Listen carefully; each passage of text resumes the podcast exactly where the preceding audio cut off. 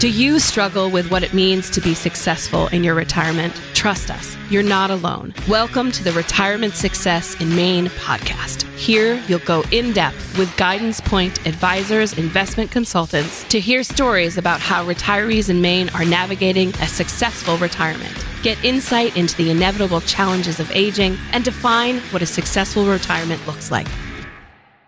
Welcome, everyone, to the Retirement Success in Maine podcast. My name is Ben Smith. I'm joined by my my two uh, co-hosts, per usual, Abby Duty and Curtis Wister, the Annika Sorenstam and Tiger Woods to my Zach Johnson. How you guys doing today? Good. How are you?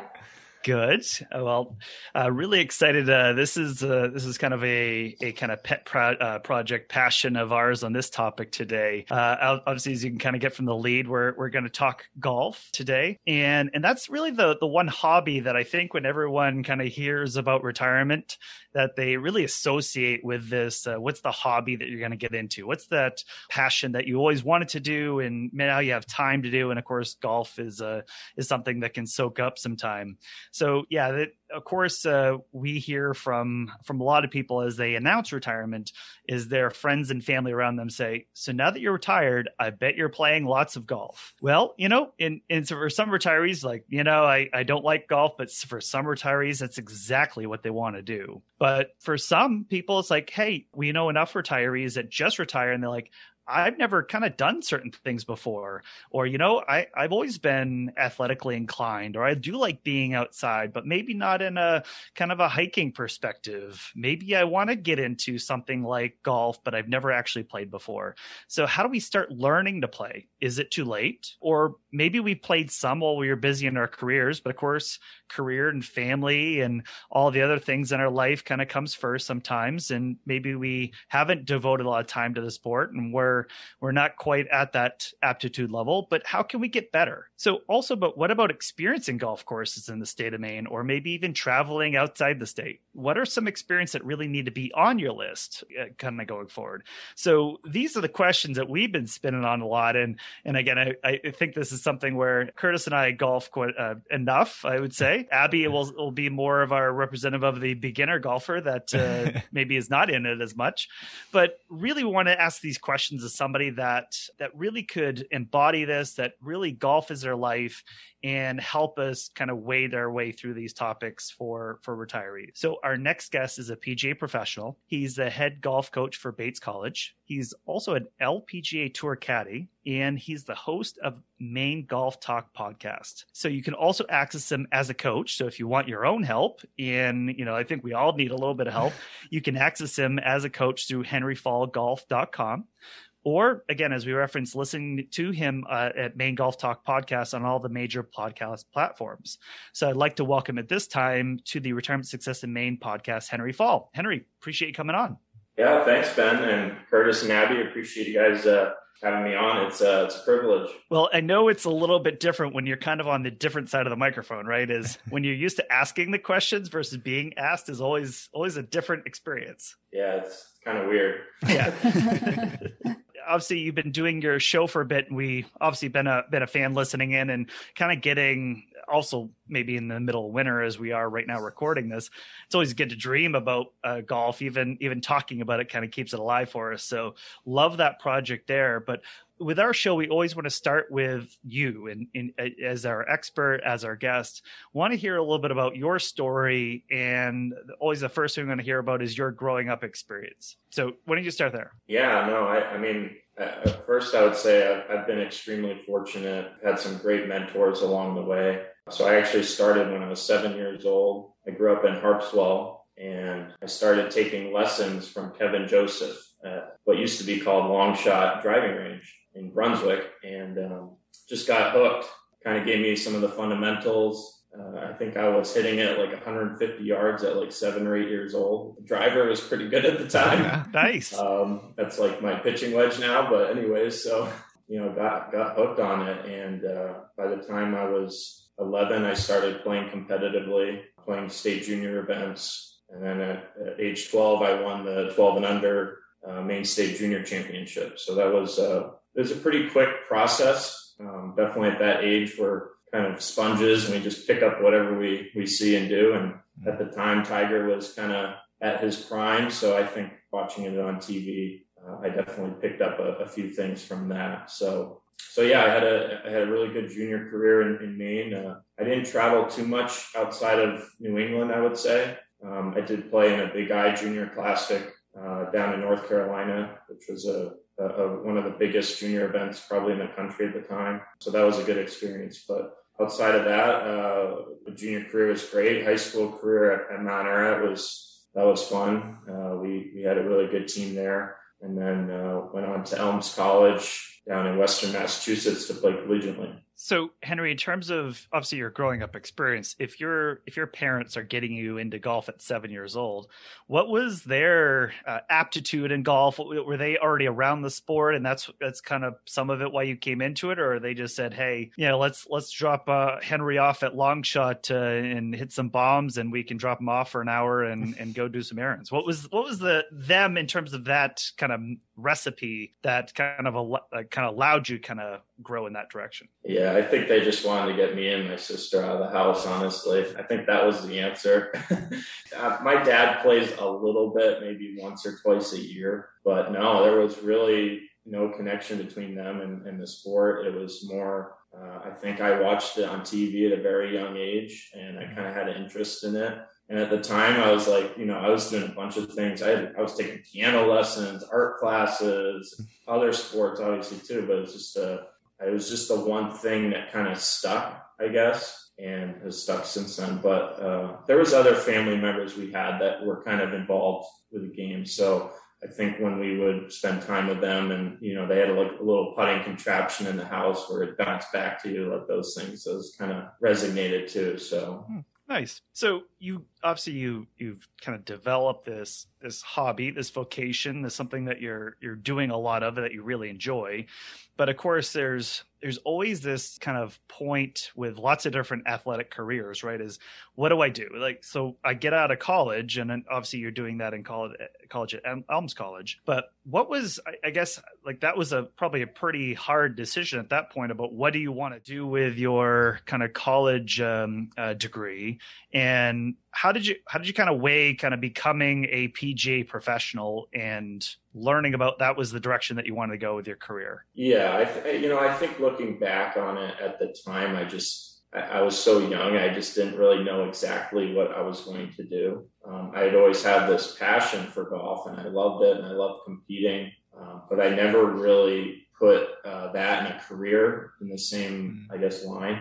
And I think part of it was maybe my surroundings. I just growing up like I don't know, being a golf professional in Maine, it always seemed kind of like, oh, it's a short season, and it seems like in season it's so hard. Like the pros are in the in the shop for six, seven days a week, or mm. whatever they're doing. So I, I, think part of it was just my understanding at the time. So I was like, well, let's go to college, let's get a degree, let's see, you know, what career path I want to go down. And at the time, it was sort of like a math science path, and ultimately, I just I you know, at the age of like 23, 24 is when I was like, you know what, I really love golf and I love coaching the game. I'm not sure if I want to be a PGA professional that does work in a shop and, and manages uh, uh, a staff and, and the pro shop and things like that, or if I want to be an instructor. I'm not sure, but I do want to get back into the sport that I love. So obviously then decide to become a PGA professional, which I'd love to hear about that path because I know that's not an easy thing to do. To become, I don't know if even the word is accredited as a PGA professional or becoming getting your card, whatever that is there. But can can you describe what that process is like to become a certified PGA professional? Yeah, so I mean, you can get it in school, which in hindsight, I probably should have gone to a PGM school because I would have had it when I got out, but it's you know there's three levels and you're considered an associate. I'm actually still an associate at, at this point. I'm nearing my class a professional certification whatever you want to call it. Um, but for the time being like it's yeah it's three levels and uh, for me i'm taking the teaching and coaching route which involves you know giving lessons and studying under other uh, under other instructors and high level coaches um, there's a lot of like book work and stuff, and then examinations for each level. And then once you're certified, you're considered Class A, which I mean, it's it's more just to be involved with the PGA and what what doors that can open for you. Um, being able to play in their events, and then you know you get a free ticket to the Masters, which is pretty cool. So that's I guess the that's the nice little bonus. Yeah.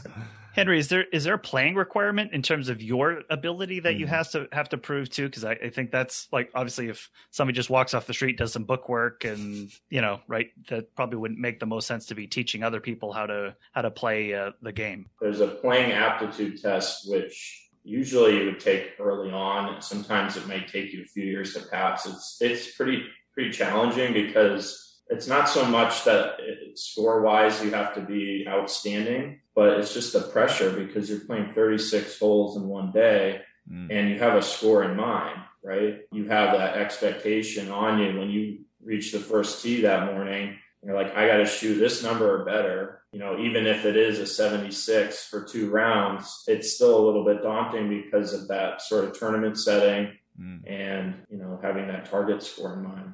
And is it um, is it certain courses that uh, meet the criteria in terms of slope rating or something along those lines? Like it has to be a certain level of difficulty, I would imagine as well. Yeah, they set the course up or the courses up uh, pretty consistently. They're not not super long, but they try to make it scoreable. But that being said, like we played at Dunegrass, which I don't know if you guys have played there, but it's pretty tight, pretty narrow, a lot of layup shots, target golf. Mm. You hit one poor tee shot, you're making a bogey or double really quickly. And, you know, it's demanding, like I said, with all the pressure that's kind of put on you for that one day. Gotcha. Well, well, thanks for sharing that because I, I think that's a really important um, um, landscape here for listeners to hear. Is that well, obviously, well, what does it mean to become a PGA professional? And obviously, you're uh, well on your path there to get there. But also from a teaching and training perspective, that that's also important. Which is why we wanted to ask you to come on. Was obviously you have that bent where you know you have a lot of pros in the area that you know they're running their their course right, and they're really maybe maybe they do teaching, but maybe that's not really their sole bent. So again, we, we wanted to make sure that that was our focus here today with you. But love to just hear a little bit about your podcast, right? So Maine Golf Talk podcast. Love to hear the genesis of that. And for those who haven't checked you out, love to hear about um, maybe what you guys are talking about, what your goal with it is, and how you think it's going so far. Yeah, so it all kind of started honestly because of COVID, right? In I think we started like April or May uh, of uh, 2020, and you know at the time I was kind of at a standstill because we weren't able to have our golf season with Bates. Mm. I had just met Dana, honestly, and we were kind of starting to talk about caddying up for her on the LPGA tour. And, you know, wasn't a lot going on. So I reached out to Zach, my, my buddy who's the head professional up at Sugarloaf. And we just got started talking about how we can do some content together, whether it was instruction or, you know, I'm pretty busy on Instagram. So we just were kind of throwing some ideas out there. And then we're like, you know, what about uh, a podcast that kind of focus on um, bringing further exposure to Maine golf, right? So we just kind of started it. My dad's a graphic designer. I we put a logo together in like two days. We just went with it, and we've had some amazing guests on. We had Mike Bender on, who's Golf Digest number three instructor uh, in the country, and we had, I mean, his student Austin Truslow, was on the Korn Ferry tour. Uh, we've had, I mean, just numerous great guests. Clive Clark, who designed uh, Belgrade Lake. So we've been really fortunate. And I'll um I'll just kind of put a plug here too. So I, I've not listened to every one of them, but there's a bunch that I really liked. One was Corey Lewis because I think that uh, so Corey Lewis and the episode you did with him in the summer was was something that really resonated because I think that's that's what we're we're kind of talking about here about golfing and retirement. But you know, Corey Lewis's story was he wanted to play two thousand courses, and they were really Donald Ross courses what he wanted to play, right? So he and his wife traveling around the country, going around and playing all these Donald Rosses. And for those that don't know, Donald Ross is an architect uh, of various golf courses in the was it early 1900s, Yeah. Yeah. something along those lines. So, uh, so he was a pretty popular architect. Did lots of, um, you know, of course, lots of kind of robust 18 hole courses, and you know, he, obviously there's a bunch in Maine as well, either 18 or nine holes. But uh, but that was one thing is like, well, what do we want to use as a purpose in retirement? What's something that brings us pleasure? What's something that we think is fun that maybe we can enjoy with our spouse? And that's one of the things that Corey brought up in the show with you guys. So I thought he did a, you guys did a really great job bringing that out from Corey and having this conversation. What is, and of course he's going around the country and what's different about Maine golf than other states and other regions and other areas. So I thought that was a, that was a really cool episode. Yeah, I appreciate that. And he, you know, he was a great guest because, I mean, number one, the little secret about that episode is, and we didn't really talk about this, he's actually a Golf Digest rater. So he travels the country rating these courses. So that's part of the reason he's able to get on, you know, Pine Valley um, yes. and other courses like that. But because uh, Pine Valley, and by the way, that was like his thousandth golf course, right? That he yeah. w- he went to, and that's ex- extremely private, really hard to get into, is my understanding of that, mm-hmm. right? Yeah, no, it's probably one of the top ten or fifteen private clubs in the country. But anyways, you know, it, you hear about people retiring and they, you know, they get a Winnebago and they go national park kind of hopping. Uh, he's kind of the golf course hopper, right? So um, he and his wife are planning trips up to like Cabot Links or going to Bandon Dunes or wherever they're going. I just think that's uh, it's such a cool thing to see. And one of the reasons we we ask so many of our guests in the Wicked Fire Round, we call it, uh, their favorite courses in Maine, so uh, listeners can kind of you know because we know everyone's going to say a different course, right? Mm-hmm. They aren't all going to say Sugarloaf. They're not all going to say Belgrade. They're going to say Kebo or Crowd Snack or you know even some nine hole courses. So it gives our listeners the opportunity to hear about some of these great courses that Maine has to offer and you know even regionally where in the state they can go to kind of mix things up and what's pretty cool about again what your show is kind of doing and maybe the course is pretty uh, is important part of what we're what you're trying to highlight but also the experiences that people have on the golf course.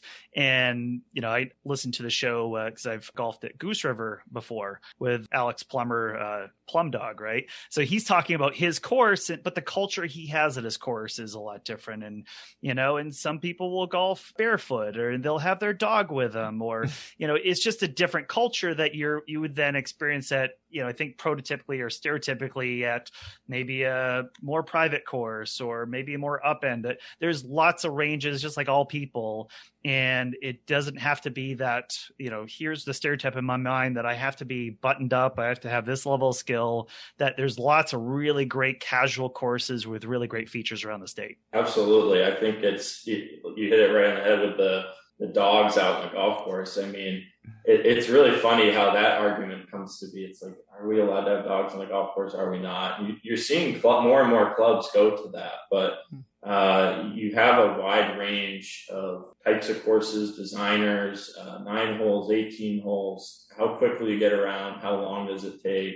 Uh, are you walking? Are you riding? Those sorts of things. So um, I think people like the variety. I think people like the fact that in Maine you can have ocean golf courses and mountain golf courses. That's pretty unique to our state. I think for the most part, it's a pretty laid back state in terms of golf. I think, uh, you know, you go to, let's say, the, the metropolitan area or New Jersey, you have a lot more of these private clubs that maybe you are walking only with a caddy or um, it's a little more structured. So I, I, think people like that. They come up to Maine, even if they're from out of state, if they're, uh, you know, hanging out on desert island or something, they can go out for nine holes and just kind of relax and get the ocean breeze. So there's a lot to, to love about uh, Maine golf. I just want to say, you guys with your show is, even though you're maybe newer as well, which we are, right, in terms of kind of pushing these out and getting this content, but I think you guys are capturing that spirit really well. Is that you know these people are kind of talking about it and showing that accessibility. But I think that's why, again, from our end, we want to kind of highlight this as an episode on our show because you know I, I think with golf is as kind of a a hobby is you know again from our end we've also hear from a lot of guests over our shows that hey they've downplayed it. Well you can't golf uh, you know 16 hours a day you know 365 days a year in the state of maine right? So you, that, that's not the only thing you could be doing in in retirement right? Retirement has to be much more than that. So with that idea is that but we do still need hobbies like golf to keep us busy active and enjoying life right? Is you know uh, which i think that's one of the kind of cool things about this sport is you're outside, you're enjoying probably again. Uh, Maine's got terrific, uh, maybe two and a half seasons. Uh, I know mud seasons maybe the the part that's a little bit more brutal, but you know we you have some really kind of fun area where you want to be outside enjoying it. And I will say from our end, I probably golf the most I've ever golfed was this last year because you know being in your house being in uh, seeing your own four walls and going outside and seeing maybe a friend but being socially distanced that whole time that was the one time that i could connect with somebody and have a relaxed round be outside really enjoy it but also be safe during this pandemic. And so i boy i talk about the value i got personally from that experience of i needed to connect with people and but also be outside and and just have some fun playing a game. So I, I could see where, from a retiree perspective, that's something where I think a lot of people want is I want to connect with others as they get older. I want to continue to be active and stay fit, uh, but I want to also be outside. So for those, let's start here as a question. So with those that are approaching retirement or retirees, if they've not golfed before or really haven't golfed much and really want to get into the game how would you recommend that they start and progress their skill? Well, I'd say number one, most people at some point in their lives have some athletic background, right? Even from a younger age. Uh, even if it's been 20 years, they've been working an office job and you know now they've decided to pick up the game.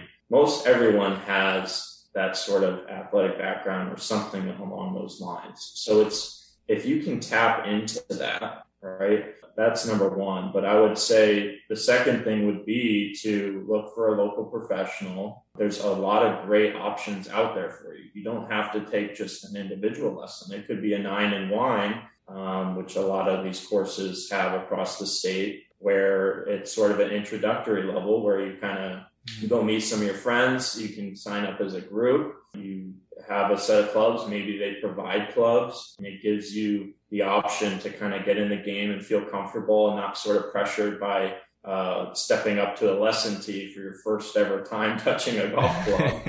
um, I will say though that that apprehension can go away really quickly when you hit a drive 100, 200 yards off the tee straight down the middle of the driving range. So whatever sort of tension or I said apprehension you have built up that maybe it's not the calling that you're looking for in retirement, I would say give it a try because it's amazing um, how many great instructors and coaches there are across even just the state of Maine that you can go up and uh, have a lesson within four or five swings. You hit that one shot and you're hooked. I, am telling you, it, I've seen it. it. It's amazing. It's like bang. I'll tell you, Henry, too. Just a quick story personally is I, I, think that's how I started. Like even in like after high school was, you know, I just had a friend that said, "Hey, we're going golfing today." I'm like, I've never done it. Uh, you know, I don't care. We're I got some clubs, extra ones. We're gonna go out and have some fun. And I think that was the biggest thing was just being out there and just trying it. I will say from my own end is until I got lessons, which I probably was like four or five years ago and really started getting serious and taking lessons, the amount of enjoyment I got out of that has been even more exponential because all of a sudden it's like, okay, if I'm not, obviously, I'm not maybe practicing all the time, but I have I've honed in enough fundamentals that maybe I can execute a the, the shot I want every two or three shots. The fact, as you just said, is like when you can flight a ball the way you want, and it you go, wow, now that's that's what I was trying to do, and it that's the addicting thing for me is this. It's really fun to be able to execute. And what I've also learned was, hey, the majority, the average golf golfer out there is like a handicap of eighteen to 20 mm-hmm and I thought I was getting in and I'm going to be like the the 30 35 and everybody else is a 7, right? And I'm just going to be the worst one on the course, holding everybody up. And that I think for me was that was my apprehension of I'm going to be so bad that I'm going to feel unwelcome and not feel I'm a part of this.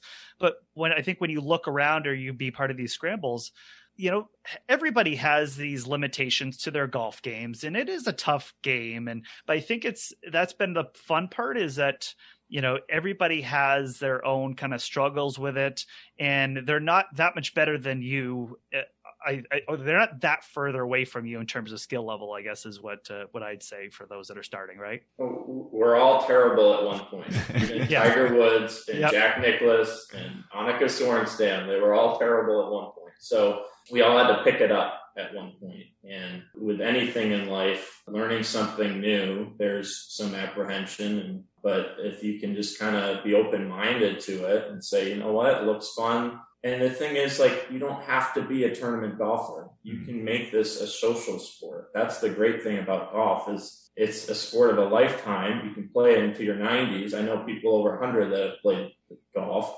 So that's pretty cool. And the other thing is, like I said, you know, if you have some friends or uh, go out for a little social time, it doesn't have to be like a money match every time or playing in the Maine state amateur championship. It can mm-hmm. be let's go out play. See if we get nine holes in on Friday night. It's you know four o'clock. We'll just go out, get some parks, get some drinks, and go play a few holes. Like that's fun too. So, hmm. um, so you had the perfect segue into my next question. So, can we talk about golf accessibility as we age? Right. So, you just mentioned that it's good for people even into their 90s and even into their hundreds. So, how is it approachable for those who you know have maybe flexibility or mobility issues? And is the game adapting more to people with those types of issues? And if so, how is it adapting?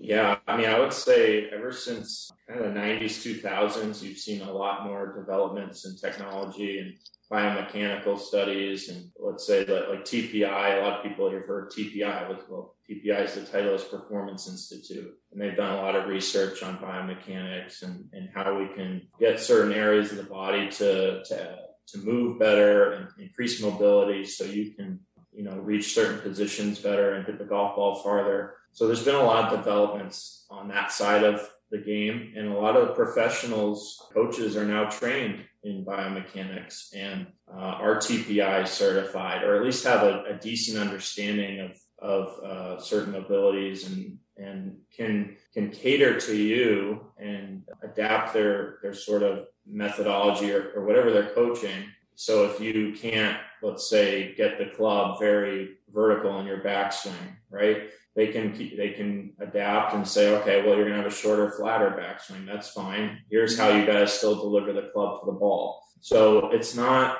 the the student really dictates how the the lesson should be. It's not the coach that dictates how the lesson should be. Hmm. And I would I would implore you to look for a coach and stick with a coach that works around you, the student, and you know your sort of uh, the things that work well for you and the things that maybe you struggle with because we're all different right i mean even twins biomechanically have some differences and mm-hmm. they've done a lot of research on this and you know that's why clubs are fit differently for people and even the four of us should all probably be playing different golf balls so that research that's been done over the last 20, 30 years has really helped, I think, kind of push along the idea that um, there's different swings and there's different clubs. And yeah, so I, I really feel like it's the most approachable it's ever been, the sport, because you can come in and even if you struggle with certain ranges of motion, you know, you get this driver that's a lot bigger now, a lot more favorable for you to hit. You tee it up high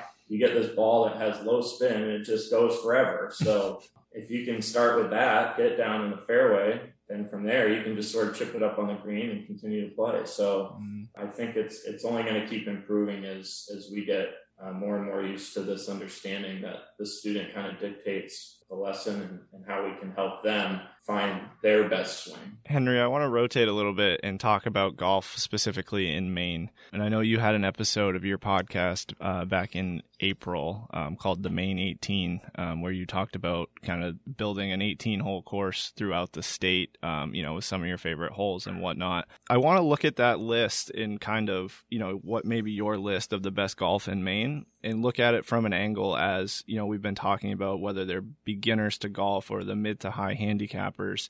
And does that list change? You know, I think for me, when I think about the best courses in Maine, I think about the views and the, like you mentioned, the ocean.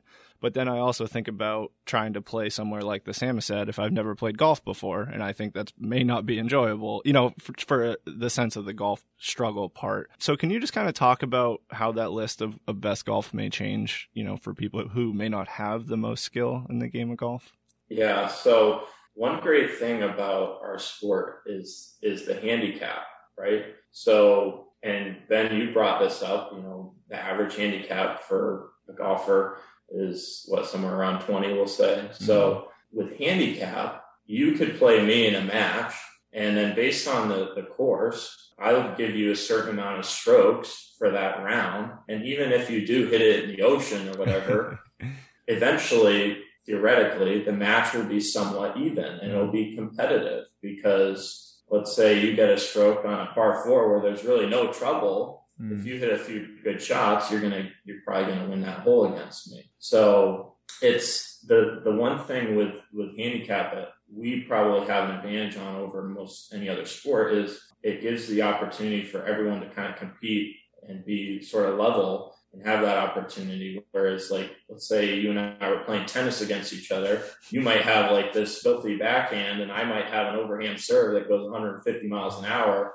Whatever it is, someone's going to have a clear advantage. And there's sure. no way to really handicap that. Sure. Right. And the net doesn't get higher for you and lower for me.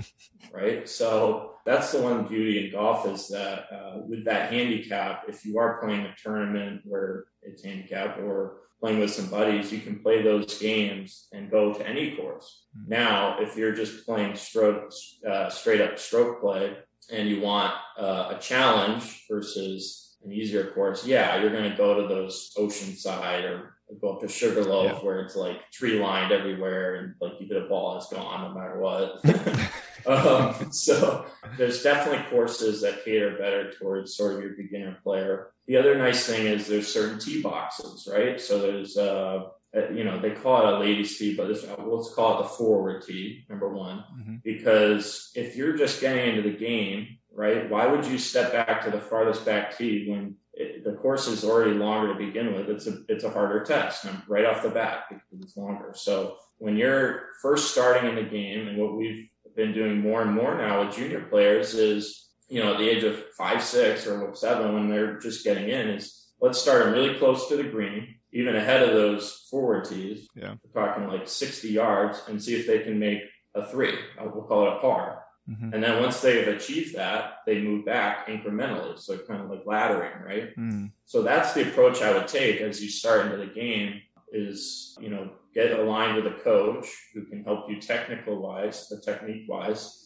And then when you go to the course and you're just trying it or, or making sure to keep up with a group ahead of you as well, right. start close to the green and work your way back once you feel kind of confident and you can and keep, keep up and, uh, you're starting to hit it better, right? Mm, I like that, and and kind of to to follow up there too. If you know, kind of re- what I hear you saying is, regardless of kind of skill, there's ways to do these these golf trips and enjoy it. And you know, specifically in the state of Maine, there's a ton of good golf. Whether it, like you said, you're a single digit handicap or just picking up a club for the first time, you can enjoy it. Kind of a, a general question for you. You know, if I'm building a golf bucket list, kind of what should we include on that list, or what do you think people should include as they try to you know have this bucket list of golf, whether it's just in Maine or wherever? Like, are there some fundamental like aspects from your perspective that people should try to include and, and check off that list? Are we just that we're talking about golf courses specifically? Yeah, or you know, or the experience of a golf trip. Say, you know, whether it's you know, stay some stay on a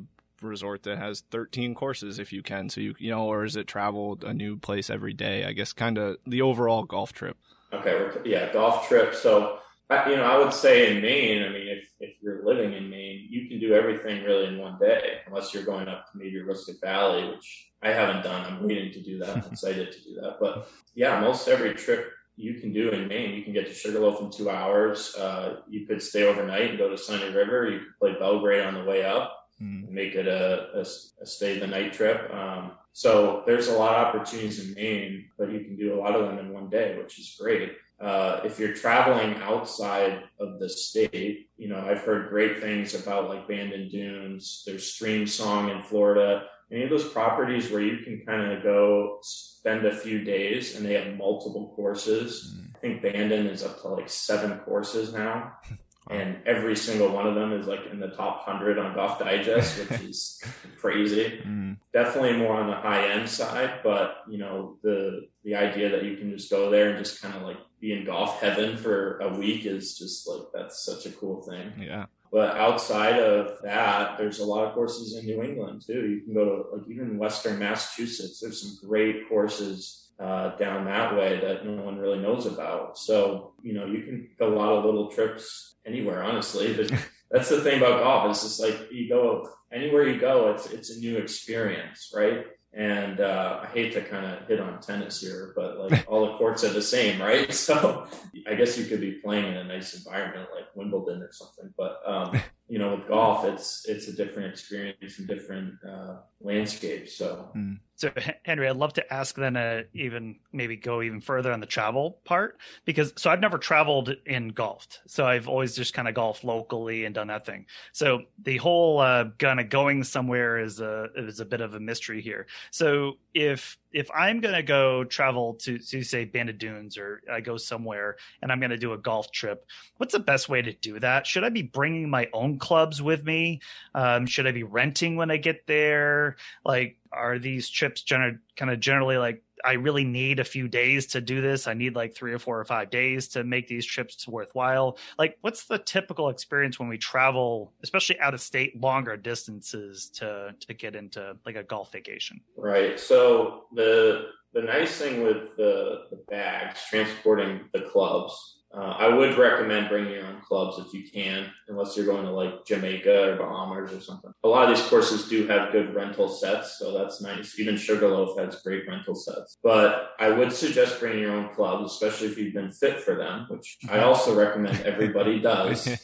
please do not, please uh, fit your clubs if you haven't already. Um, playing clubs from 1980 will not serve you well in, in the in the sport. So but I would recommend bringing your own clubs. Uh, you have ship sticks now, which is great. You can send your clubs right to the clubhouse for like 30, 40 bucks or something like hmm. that. So if you're there for like four or five days, you just put it in a box, they ship it, boom, it's there. Interesting. So um, that's what's way better than I have to take it to the. It's on the airplane with me. I gotta do. You know, I got also the other luggage and get my clubs, and then bring it to the hotel. That so that would be the hassle to me. Was if I didn't know that you could ship right to the clubhouse, that would be phenomenal. Right. I mean, you've heard nightmare stories of like, oh, I brought my clubs on the plane, my driver broke, my mm. brand new TaylorMade whatever, five hundred dollar I had this special shaft, everything, blah blah blah. But ship sticks has been around now for I mean, like ten plus years now, and mm-hmm. you just yeah. I don't exactly. I've never used it myself, but I've seen it used a few times. And when I was working at True North last year, we got ship sticks clubs in like every day. It's mm. like yeah, so that's awesome because True North is like one of the premier destinations that we're sort of talking about right now. Mm-hmm. So that's convenient. And then yeah, I mean, I, I would suggest uh, bringing your own clubs. I, I, really feel that if you have the opportunity to, it, it just makes the experience better too when you know you're playing your own mm. set, right? So, but and then yeah, sorry. yeah, from a, just... from a co- from a confidence perspective, I think that's really important, right? Is especially when you have been fit, mm. and it's like, no, I know I hit this club this distance. Uh, it's used to doing this thing even just I've even played clubs that are very similar to what Wave and Fit, and it just feels like I still don't have that confidence level. And if I lose any confidence at all, then things can cascade and go really wrong. And now, now the golf round goes horribly bad, and I've not enjoyed as much as I could. So I'll I, I echo what you're saying there, Henry. Um, I'd love love to just hear about obviously just uh, quickly on the kind of the travel to places because I, I, know when we actually had a travel advisor come on, uh, her name is Carrie Farbringer. One of the things we're saying around was, hey, in travel and retirement is really tough because sometimes we we have couples that don't really agree on what they want to do, right? And I don't want to you know prototype or stereotype too much here, but say the you know one spouse says I, I love to golf and the other doesn't. Well, maybe you know obviously if that spouse does want to go golfing that they maybe find a group of buddies and they do the girls trip they do the boys trip they do whatever all the the golfers together go do that and they don't feel guilty while they're doing that that hey here's somebody that really isn't into it but they're doing as a favor to me and now I don't really enjoy it as much. So in terms of those experiences, like uh, is that is that something that you're seeing happening? Obviously, we're at pandemic times, but pre-pandemic or post-pandemic, is that something you're seeing kind of happening more? Is more traveling to to kind of destinations? Uh, yeah, definitely. These golf trips are it's becoming an annual thing for a lot of these groups. And Sugarloaf, for example, is a place you see it like every day in the summer in the peak season. Is groups of whether it's four or 40. These groups come from all over the place, usually Massachusetts and New York, but sometimes even Nebraska or Texas. Okay. These uh, these groups really know what they're doing, and they've been doing it for a while. One thing on these golf trips too is that once you're aligned with a coach or a PGA professional, a lot of these PGA professionals set up trips themselves. So you could be going to St. Andrews with your PGA professional with eight other members or whatever, have a, a three, four day trip where you get clinics every day, you get instruction, and then you get to go play. Like that's, you've seen a lot of those trips as well. Mm-hmm. So there's a lot of options. And, you know, I, I would say sort of the destinations that you hear a lot about are obviously Myrtle Beach. And I brought up Bandon, but, you know, you have uh, Scotland and Ireland. And, yeah. Um, but there's these groups all around. But the only way to really get into them and involved is by knowing somebody or just getting into the game, becoming a member at a golf course, playing in some of these uh, men's leagues, women's leagues. And then usually there's somebody that knows about these groups that travel around. And it's always better to kind of, I think, get acquainted to those trips through somebody else that's been doing it for a while. That way you kind of get the experience, you kind of understand what's going on. And that way, if you do, let's say, you go with your significant other somewhere else and they want to go to the beach instead of play golf, you know how to easily set that up so that you mm-hmm. guys can both be happy for that trip. Nice. I want to ask another question, Henry, here about uh, obviously that you know there's a lot of golfers out there that just really only golf casually, right? They just maybe go, you know, once a month, as you said with your dad, maybe twice a year, uh, going out. And in terms of what would you say about, hey, if somebody says, hey, I've always golfed casually, and now I am retired, I have more time, I do want to do this more. How do they weigh becoming a member at a golf course, right? What would be the kind of the inputs you would say hey here's the benefits of becoming a member and when it would become worthwhile to you. Obviously i'm just thinking outside the financial realm for a second but just in terms of what should i become a member or not? I think having at least a basic understanding of the game helps. You know having played a few times making sure that you can get around the course let's say play nine holes in under three hours that's ideal. There's some certain things to learn etiquette and the rules like uh, you don't need to know every rule, but certainly a basic understanding before getting a membership. I would I would start with that. Mm. Having uh, played a few times with somebody that you know that kind of understands those things to help kind of guide you. Mm. And if it is just your PGA coach, that's great too. Once you sort of have that basic understanding, uh, certainly with membership, there's there's a lot of options, and some of these clubs will do a trial membership or a social membership, which mm-hmm. allows you to sort of experience the club, uh, even outside of a playing side, where you know some of these courses will have gyms and every like social gatherings and things like that you can get involved with, but uh, gives you the chance to experience that membership prior to really you know joining, right? So you could start with that, but uh, usually from a membership standpoint, it's like, do you want to play nine holes? Do you want to play 18 holes? There's certain memberships for that. There's play cards. You could play, let's say you're more on a tight budget and you don't really play a lot. You could get a 10 play card at some of these courses mm-hmm. where it's a little bit discounted. And, and maybe that's a good way of kind of getting you involved, right? Yeah. Um, it's it's kind of similar to some of these gym memberships you see where they kind of start you out like sort of trial basis or first few months or discounted, whatever it is. There are those options in golf, so that's that's great. And even from an instruction standpoint, uh, like I was saying before, you know, there's there's certain clinics you can get involved with and and things to kind of get you in the door mm. and experience it and see if you really enjoy it before making that sort of financial decision on the sport and whether you're really going to commit to it.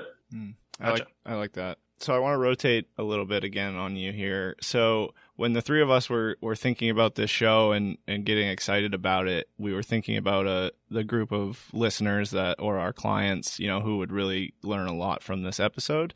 And um, I think we concluded that we can estimate that they're probably competitive people. So when you think about with golf, and you know, I know we talked about it a little bit ago with the beauty of the handicap system and how it, it naturally tries to keep things even, you know, because naturally some people are a lot better at other than others at this game. What are some other ways, you know, that friends can just get together, whether it's types of games they can play on the course? You know, if I'm going out tomorrow with three of my buddies and we're all across the spectrum on skill level, are there certain like types of, you know, rounds to play golf, like different game modes within within just playing a round of golf that could, you know, make it fun and competitive regardless of how good we are? Could you just share, you know, some of those? Yeah, I, I think there's a new game that gets developed within golf every single year. I swear. Um, it there's it's like there's unlimited choices, right? There's individual. You can just play by yourself. Go out, play nine holes in the afternoon, whatever it is. If you bring your buddy, you guys could play a couple other people. Best ball. You can play a scramble, so it's a team event.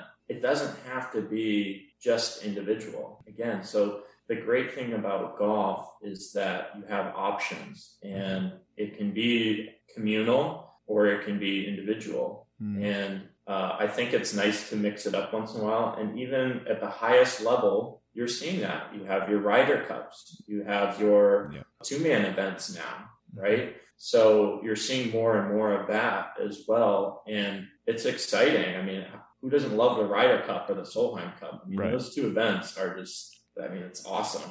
Mm-hmm. So you have a lot of options. And even a lot of these courses do have a sort of weekly scramble or a, a, a league or um, some type of sort of fun, more laid back event. Maybe there's a little money or prizes on the line. You have your closest to the pin or the long drive. Like there's little games within the game that are so much fun. And, you know, even someone that has just picked up the game, they have no clue what they're doing, they can step up on a par three, hit a driver, takes a few funny bounces, goes in the hole, they win closest to the pin, and they get a hole one. I've seen it before, it'll happen again. So, I mean, that, how can you beat that, right?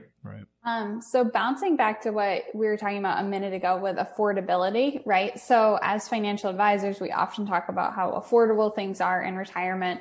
And we've talked about a lot of things, right? Your own set of clubs and getting fit for them and coaching and membership. So can you kind of speak to what the affordability of some of these things are um, for people getting into the game?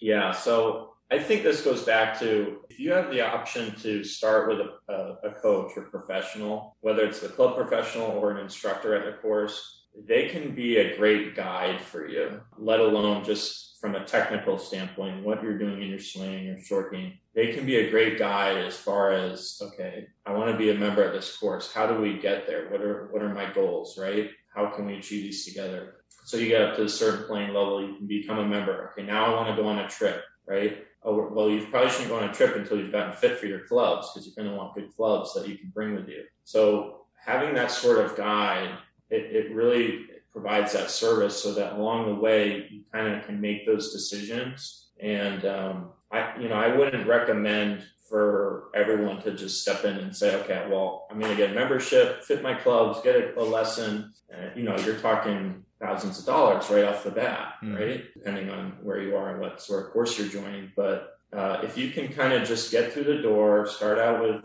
a clinic or maybe one lesson. Uh, if you have some used clubs, maybe start with that. That's great. A lot of these courses, if you take a lesson, will have clubs that they can bring with them. So even if you don't have clubs, it's like, well, for an hour lesson, let's say you spend $75 on a lesson, right? For an hour. They'll bring the clubs, you get to experience it, see how it went. Maybe they say, okay, we actually have a little wine and wine later today, or we have a clinic, you should stick by and you know, things like that. That's how you kind of get in the door. And then, then they can set you up with the clubs. Then they can talk to you about membership. So having that guide, I think is, is important, or at least someone that's involved with the game, a friend that plays the game a lot. Cause I've, I've seen it too, where people get into it for like a week they spend a few thousand dollars on clubs and get a membership and then they don't really experience it all and they don't get to they don't stay after that first year. Mm. I think uh,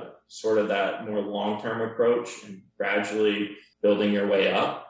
And then um, that's more the approach I would take because if you do it right, let's say you do get fit for your clubs, those clubs could last you 10 plus years, right? Yeah. It's a little bit like skiing. I kind of relate it to that where, you know, if you do it right, if you get the right skis, you can fit, find your sort of the trails that you like and the ones that you're not able to do, like the double black diamonds and moguls, you can still enjoy it, right? Like and um, sort of take that slow approach to improvement. And I really like what you just said there too. Is is almost just establishing goals, and uh, obviously we're we're organizational people, financial mm-hmm. planners, mm-hmm. right? Is a lot of what we do. But kind of if again, what I what I just heard you say, which I thought was really great, and I want to highlight is being able to call that professional talk to them, say, here's where I'm at, right? I've never picked up a club before. I really don't know what I'm doing. I need help. And here's what I'd like to accomplish, right? In the first year, I'd like to be able to get the golf ball in the air, right? Or whatever that is, right? Here's here's kind of my goals so that I eventually at the end of this this season or this year I can then at least go out and play with my friends and you know, I can with the handicap system at least I can feel like I'm keeping up a little bit right? Things like that i think is really important or hey what's really important to me is i'm really lonely right? Is i don't have a whole lot of friend network. I've really been busy in my career. I'm retired and i want to meet people right? So it's really important for me to be able to just kind of meet new people kind of have fun conversations enjoy some of this uh, together with somebody else i don't know. That's important for me right? Lots of different goals and that golf is the vessel to do it. And what i hear you say is you know, just expressing that to the professional and saying, what do you think I should do? Because your point about being fit is, well, maybe I should wait until I get some skill, then get fit, and then the clubs will be good for 10 years. Versus if I get fit immediately in my golf, you know, less my, my golf skill isn't there, I get fit, and then all of a sudden I've maybe I've done really well, I've really improved.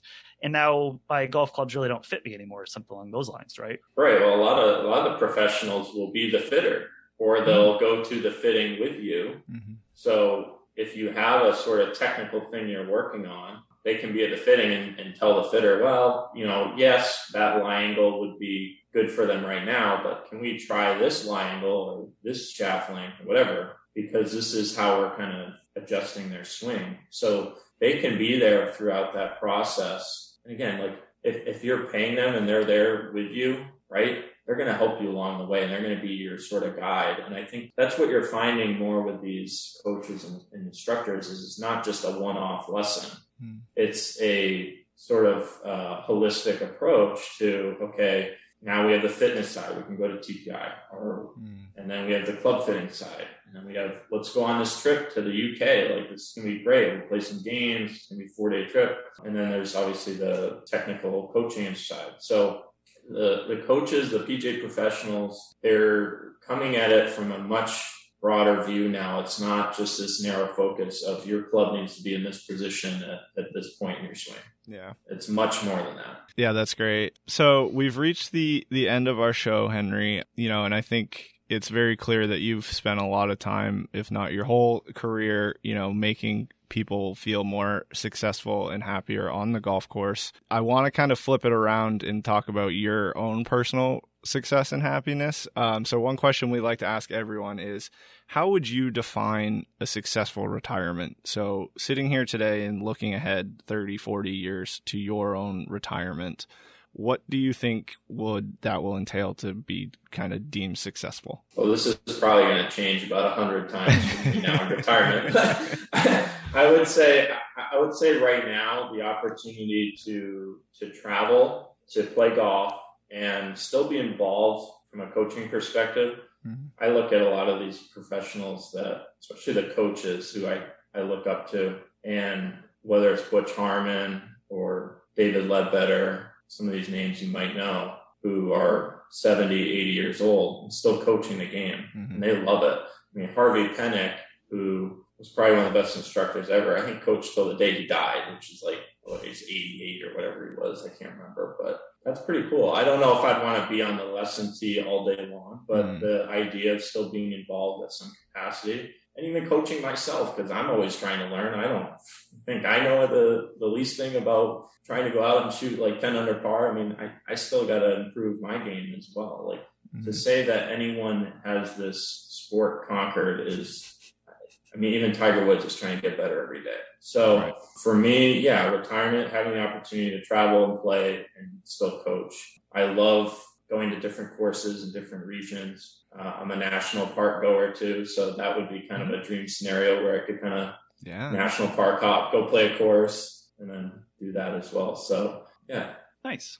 Well, Henry, thank you so much for being on the show today. Again, learned a lot but just anytime we can talk golf anyway, uh, always a good excuse, regardless. But for a lot of retirees that uh, that we know that really want to get into this, I think this will be a really good resource, really good help for them in the future. So can't thank you enough for being on the show today. Appreciate your time. Yeah, no, thank you. I appreciate you guys having me on, and uh, I hope that our listeners have the opportunity to to get out on the course this summer. We were up thirty to forty percent last year in Maine, so I expect it's just going to keep going up. So thank you, listeners, for playing. And if you're just getting into the game, uh, stick with it. Stay relaxed because it can be pretty stressful at times, but uh, it'll all work out. You'll start hitting that driver straight, and you'll be like, "Oh my gosh, I love this game." So. all right, Henry. Well, thank you so much. We'll we'll catch you next time. Yeah, thank you. It's really great to have Henry Fall on the podcast today.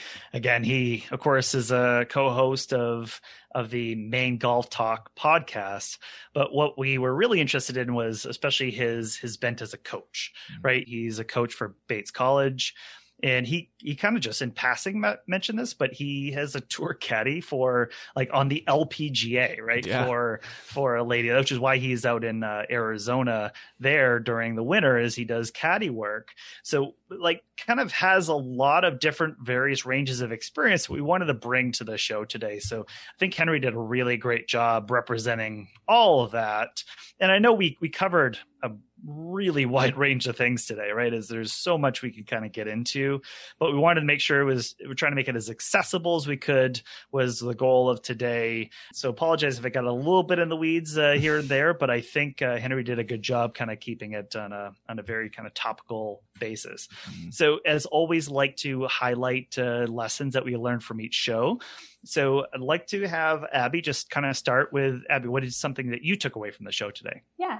Um, so as somebody who doesn't really golf, I th- thought he did a really good job um, making the sport seem very accessible to people who, um, you know, don't play very often or just getting into it. And I thought his point about different courses have different personalities was a really good point. So you can find one that kind of matches what you're looking for.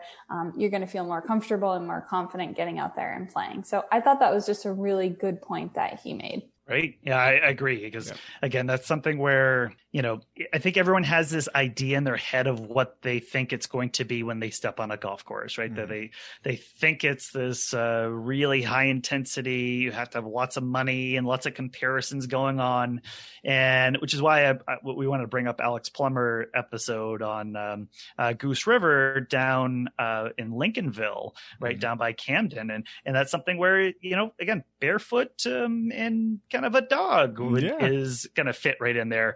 You know, there's um, a place up in Old Town, uh, Hidden Meadows, that uh, they had uh, golf surfboards, mm-hmm. right, that you could try out. So there's lots of kind of different cultures and experiences going around the state, and it can vary from course to course, which is the cool thing of what obviously they mentioned in their show is, is highlighting different cultures and, and what's kind of happening in different places. Because of course, the the higher end golf courses that cost more money, that are more established, those are going to be the prettier, the more maintained, and and mm-hmm. going to give you those views. But uh, there's lots of different ways to experience the sport across the state. Mm-hmm. But Curtis, from your end, what it was something that you took away? Yeah, you know, I think it kind of it kind of takes the accessibility that Abby was talking about and and goes a little deeper. And you know once you're actually playing the game i think henry did a great job of just talking about how like everyone can play this game. Don't worry about if you're not great if you've never played or if you're way better than all your friends. Like there's ways to play this game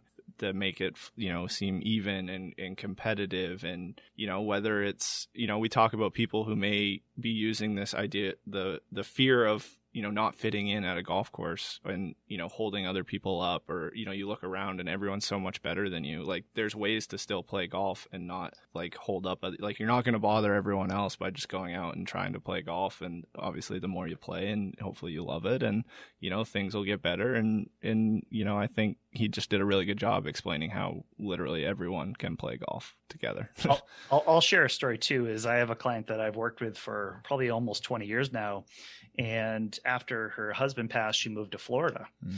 So she moves to Florida at, I think, 72. So she takes up golf for the first time at 72. She's, uh, again, 90 or 91, 92 today. So she golfs 18 holes every day you know she, i think she's down to like a 15 or 14 handicap mm. right? She's she's and she goes i have so much fun with my friends and we just enjoy the sun. We come back afterwards. We have a nice lunch together. She goes it is the best part of my day. And i just something i just picked up like pretty, you know, which again, for some people go, yeah. at 72, isn't this too late? And she goes, no, this has kept me active. This has kept mm-hmm. me social. This has kept me the best version of myself yep. during retirement. And, yep. and that's, that's somebody I was thinking about when we were kind of talking about content was, was this today. And I'll, I'll kind of add another point is, I think Henry ended the episode on a really solid note was the idea of coaching versus teaching. Because mm-hmm. I think what um, the, you know this legacy model we've seen in golf has been you need help you sign up and you get one lesson or two lessons and you spend an hour with one person. Which by the way when you do it on that model you know I've had that experience that all of a sudden you try one thing and then by the way you you forget some of the lessons. Then you kind of incorporate the new lesson to the old thing you did and now you're in the middle. And now you're you got lots of pain. So with henry what he's talking about is more coaching is is mm-hmm. you're seeing more of these golf pros getting into what are you trying to accomplish? Let's set one goal.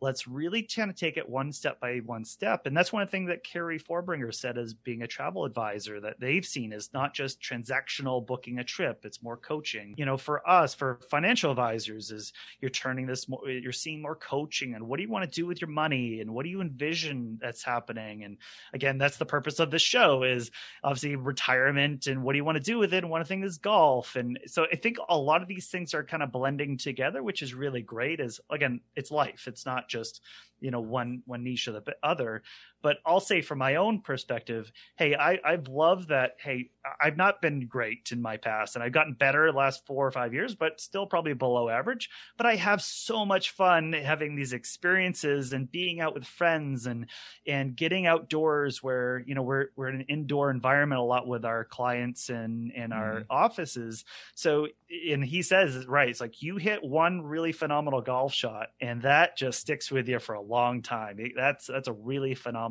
experience. So I think there's a lot of stuff that encapsulates what um, you know. I, I, know Curtis plays uh, as well, uh, but it's it's it's a lot of what I love personally about uh, the sport and what I get out of it. But mm-hmm again really really excited to have henry fall on the show today again we want to also point you to some more resources uh, you can go to blog.guidancepointllc.com backslash 38 or 38. So you can go to the website there and get some more resources. And we're going to point you to uh, a little bit more of Henry's pieces, but also um, you can access Henry as a, as a coach too. So we'll have that link there with uh, links to Maine Golf Talk podcast. So really appreciate everybody tuning in to the show today. Again, I know for those that maybe aren't into golf, might not be your kind of number one show, but for those that are thinking of it, and for those that are really looking uh, forward about what they want to do with their time, uh, hopefully we gave some good places to start here. And uh, or e- again, even if you're 72 or 80, still a great place to start and kind of working with somebody. So reach out to the clubhouse, find somebody that you can kind of connect with, and put some goals in place and have some fun hitting some golf balls. All right. Well, everybody appreciate tuning in to Retirement Success and Maine podcast. Until next time, we'll see you later. Ladies and gentlemen, you've just listened to an information filled episode of the Retirement Success in Maine podcast. While this show is about finding more ways to improve your retirement happiness, Guidance Point Advisors' mission is to help our clients create a fulfilling retirement. We do financial planning so that people can enjoy retirement and align their monetary resources to their goals. If you're wondering about your own personal success, we invite you to reach out to us to schedule a 45 minute listening session. Our advisors will have a conversation with you about your goals, your frustrations, and your problems. Make sure you check out Guidance Point Advisors on our blog, Facebook, and LinkedIn. And you can always check out more episodes of this podcast on iTunes and Spotify. And of course, keep on finding your retirement success.